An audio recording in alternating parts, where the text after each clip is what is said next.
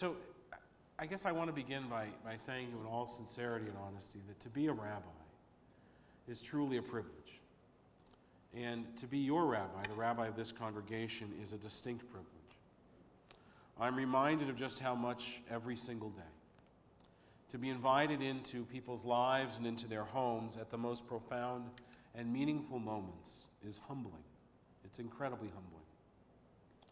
The most humbling of those moments, I must tell you, is when I am asked to come to sit at the bedside or in the living room of one of your loved ones who is facing a terminal illness. There is nothing that a rabbi does that is more sacred or more holy than those moments. When I was in LA, I mentored a number of rabbinical students because the seminary was there, and I would teach my rabbinical students. And I always endeavor to remind myself that it's not Dan Moskovitz that's being invited into the room in that moment.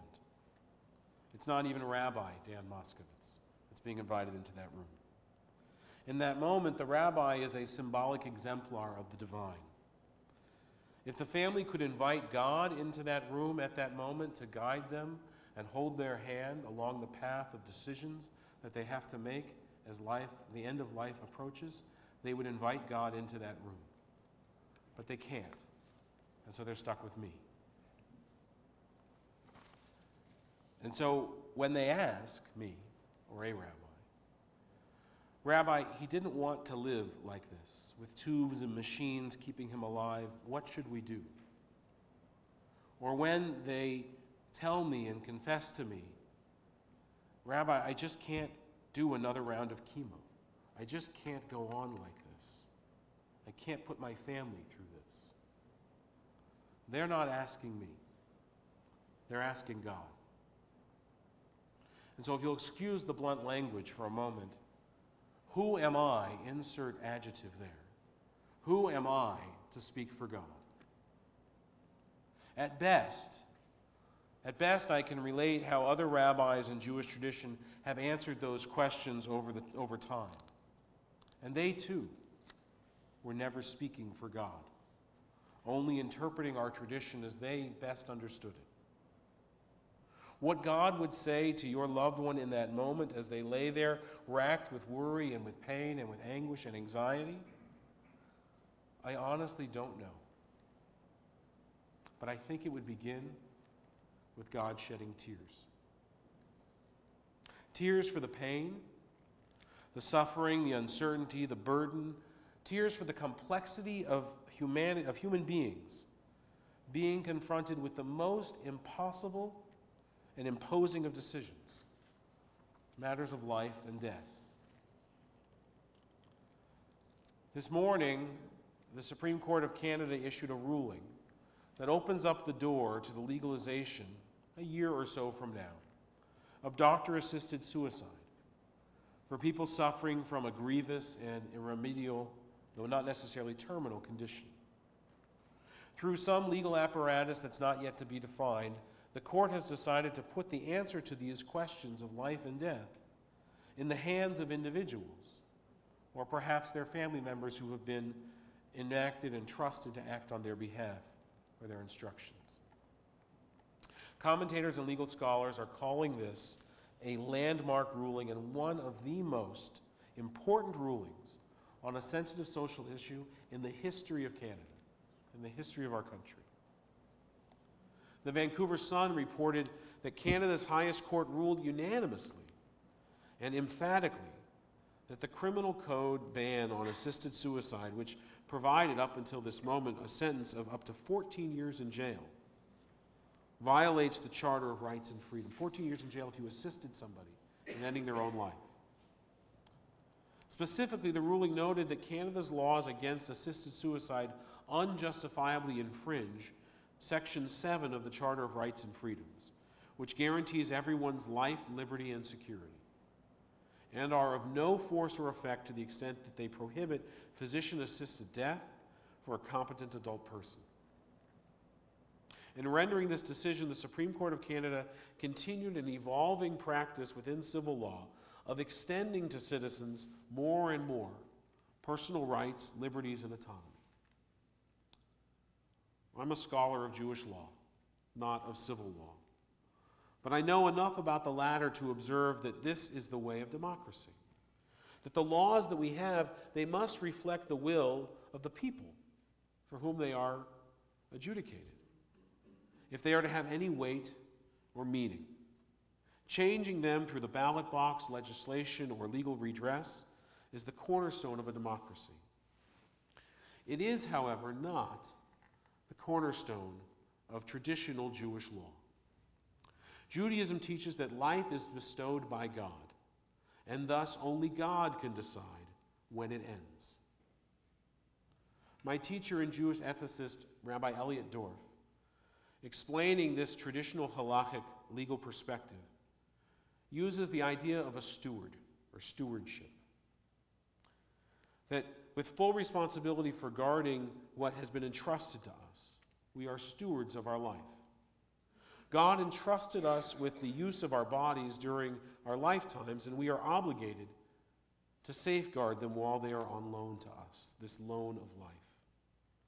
An observation, as an aside, that reminds me of the 99 year old um, great ragtime composer and pianist, uh, Blake, who said, If I'd only known that I was going to live this long, I would have taken better care of myself.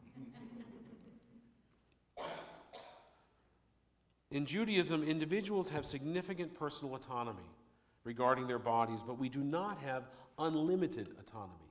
We do not have unlimited or boundless authority over our own bodies. That's where we get the things about not being able to have tattoos or certain ear piercings and those kinds of things. And of course, in the most extreme case, we don't have the autonomy, the authority to take our own lives. We can make decisions to preserve life, but we do not have the authority to decide when it ends, when to end it. Unequivocally, traditional Judaism says that it is not our decision, it is God's. So let me teach you a Hebrew word, a word that I pray and I wish you will never have to use. It will never apply to anyone that you know. The word is goses. Goses. And in Jewish law, it refers to someone who is on the threshold of dying, for whom death is imminent. Do you need a glass of water? We have here. Do you need it? Okay. No, it's okay. Caring for a goses is a matter of serious concern in Jewish tradition. What you do with somebody, how you treat them when death is imminent, when you know that the end is near. In the great code of Jewish law, the Shulchan Aruch, we are taught that a goses is considered a human being in every single respect, and we are forbidden to hasten that person's death. Rabbi Moshe Isserles explains, he's the, the, the redactor of the Shulchan Aruch, if you would, it is forbidden to hasten death. However, if there is an impediment preventing the soul's departure, it is permissible to remove it. Notice this careful distinction between introducing an agent to hasten death, which is expressly forbidden, and removing something which prevents death from occurring, which is permitted. There is a limit to our autonomy, a boundary between the creator of life and human beings. We may not unnecessarily kill a person endowed with life, nor destroy others. Now, the issue becomes increasingly complex, and my point tonight is not to teach a course on Jewish law or Jewish ethics. But to be clear, Jewish tradition generally permits passive euthanasia, to let, for lack of a more direct phrase, nature take its course. You can remove impediments to the soul's departure, such as respirators or medications or therapies, if the person and or their family acting on their expressed wishes desires it. No heroic measures is the term that we often use for this today.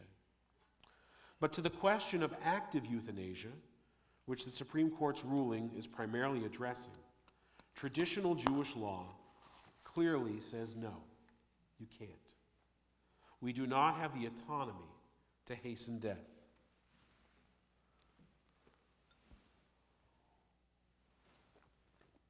Wherever you stand on this question, I think there is great wisdom in the Jewish perspective.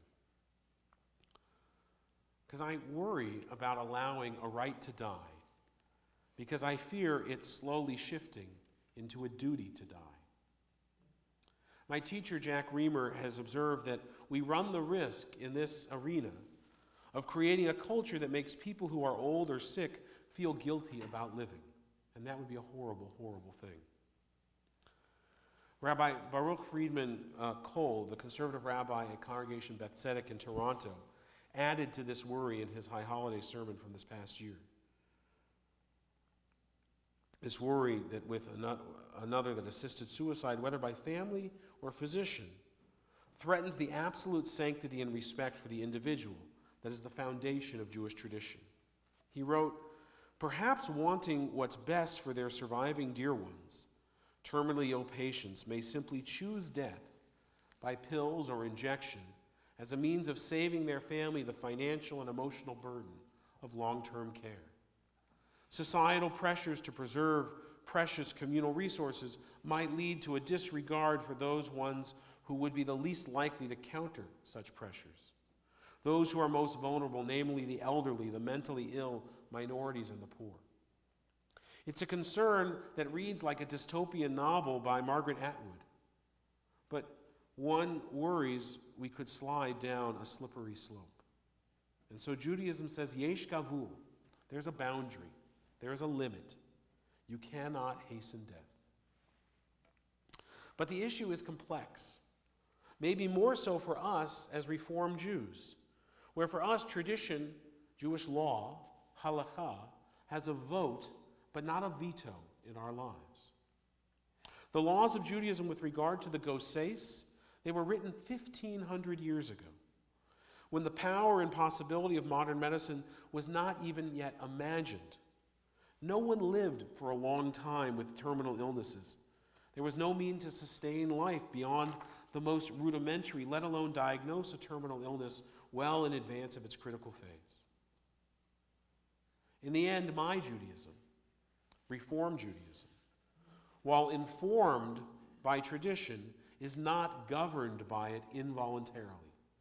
I can choose to allow myself to be governed by halakha and I can choose not to in specific and particular instances of my choosing. I assert my autonomy as a Jew to build a moral bridge, a gesher, between my modern ethical values and those inherent in our storied tradition. And I encourage you, through study, through prayer and reflection, to do the same. We, as Jews, we celebrate our struggle with God. It is not a sign of a lack of faith, it is a sign of faith. A struggle that was first waged by Abraham, continued by Jacob and Moses when they took God to task, and then embraced by the rabbis of the Talmud, whose pages are filled with arguments and discussions and dialogues, L'Shem Shamayim, for the sake of heaven, but they're not just arguing with each other, they are arguing with God. And their ruling on a Goses was reflective of their time and what they thought God wanted of them then. Your belief and your practice, I believe, should similarly be expressed in the present tense. What you think God wants of you and those in your care today. With all that we have learned about science and medicine and pain and disease in modern times, factored in.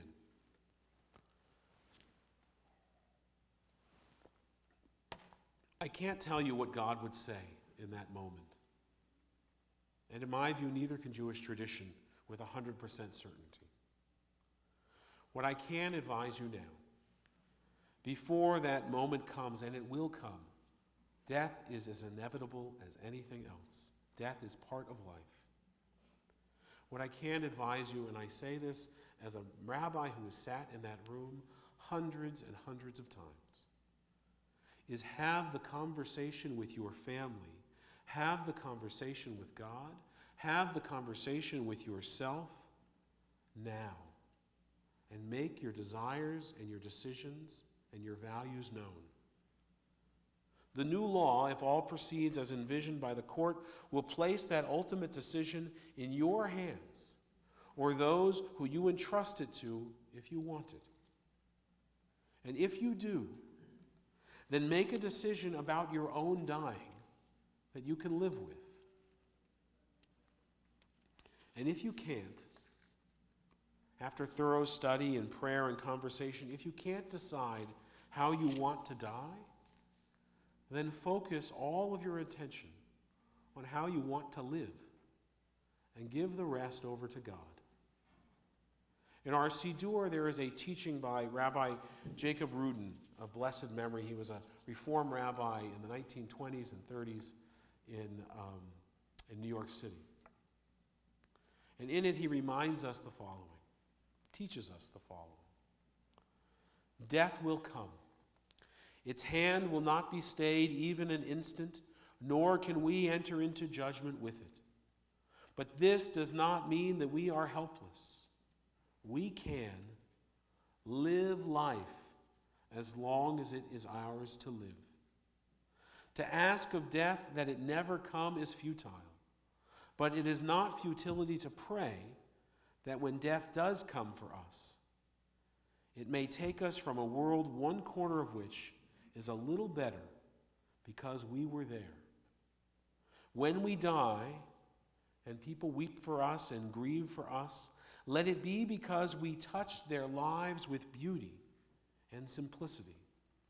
Let it not be said that life was good to us, but rather that we were good to life. Can you hear us so may it be God's will?